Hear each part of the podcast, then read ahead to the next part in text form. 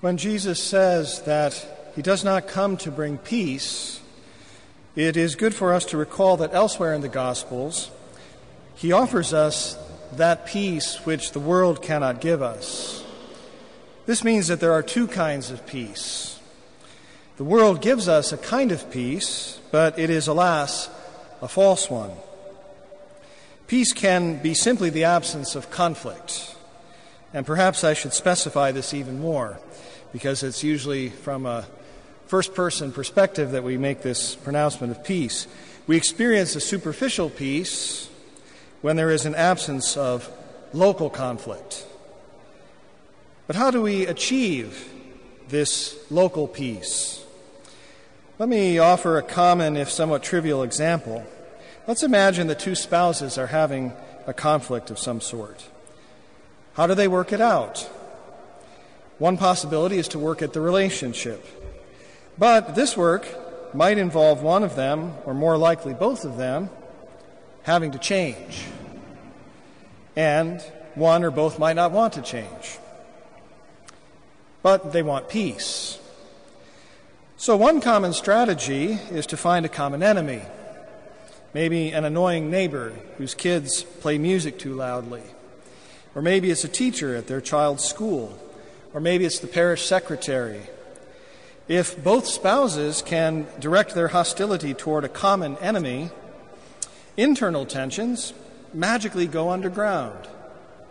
And one has a momentary and local sense of peace. There is an absence of conflict between the spouses. And this trick works at all levels, not just at the home level. For example, war is the health of the state. That was written by essayist Randolph Bourne shortly before he died in the flu epidemic in 1918. So states need subjects to get along with each other. If subjects are at each other's throats for too prolonged a period, the threat of revolution arises. So, many statesmen, uh, and this is, explicitly goes back to Machiavelli in the early 16th century, lots of statesmen have discovered that there's nothing quite like a war to get citizens to forget their differences in George Orwell's wonderful novel, 1984, there are constant news reports of wars and reports of the savagery of the enemies of the state of Oceania. And this keeps the citizens of Oceania focused on an external threat, so they don't notice so readily the totalitarian terror that is their daily existence. The United States, uh, for an example closer to home, if you look at the polling numbers, We've never been so united as a country as we were during World War II and in the months immediately after 9 11. This false peace, what the world can give us, is, as I'm suggesting, a kind of displacement of conflict. It doesn't resolve the conflict, it moves it somewhere elsewhere so we don't have to deal with it with the people with whom we have to live. But this kind of displacement is treacherous. And as I mentioned, uh, it can infect even family life. And this brings us back to some more challenging things that Jesus says today. Our words, the words of our Lord are quite astonishing. Division within the family. Doesn't this go against all of the values for which Catholics are fighting in the contemporary culture wars? Jesus' death at the hands of the state unmasks the mechanism by which the world attempts to keep the peace. So the priests and scribes fear the Romans. Pilate fears Caesar. There are lots of uh, different uh, groups fighting within the Jewish people at the time. Herod probably fears them all. How convenient that there's this Jesus of Nazareth at hand to be put to death. And uh, St. Luke notes wryly that in his account of the crucifixion that Pilate and Herod became friends after that, precisely because they put Jesus to death. Now, before the Lord can institute true peace, the peace of Christ, this false peace must be exposed and named for what it is. And in saying this, it's important for me to clarify I'm not urging any kind of finger pointing, hey, you're displacing the conflict. And certainly, I'm, I'm not urging social upheaval of any sort. May God spare us that trial. Rather, let me go back to the beginning of my humble example of spousal conflict. What each or both are trying to avoid is the need to change, to admit culpability in the original disagreement. In other words, we avoid conversion because that might put me at risk of being the odd man out.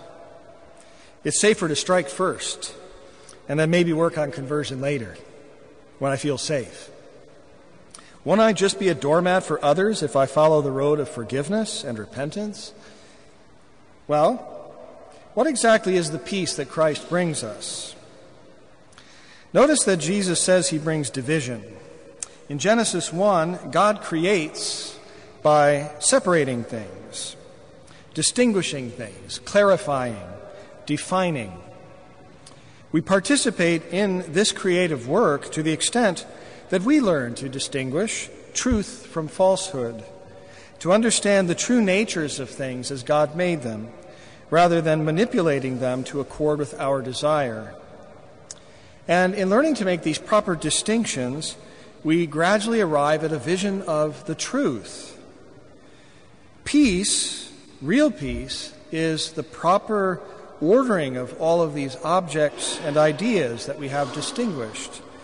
So, this is how St. Augustine arrives at his classic definition of Christ's peace it's the tranquility of order. So, within any conflict, there is always a need to seek this peace, uh, to speak the truth, and to bring about right ordering of things. And this may require us to witness at some level to uncomfortable truths, uh, the false peace that we might discover in ourselves and in others. But again, the real requirement here is to become persons of truth. And this means befriending the truth. The truth, the way, and the life, Jesus Christ our Lord. He, after all, was nobody's doormat, even if he did become everyone's victim. The truth is that just as God raised Christ from the dead, our creative God has the power to raise up the lowly, to free us from the tyranny of mass opinion mobilized by fear, to repair all that is broken. When we accept the truth about ourselves, that we are loved by this God and called by Him to conversion, then we can be ministers of that true and lasting peace.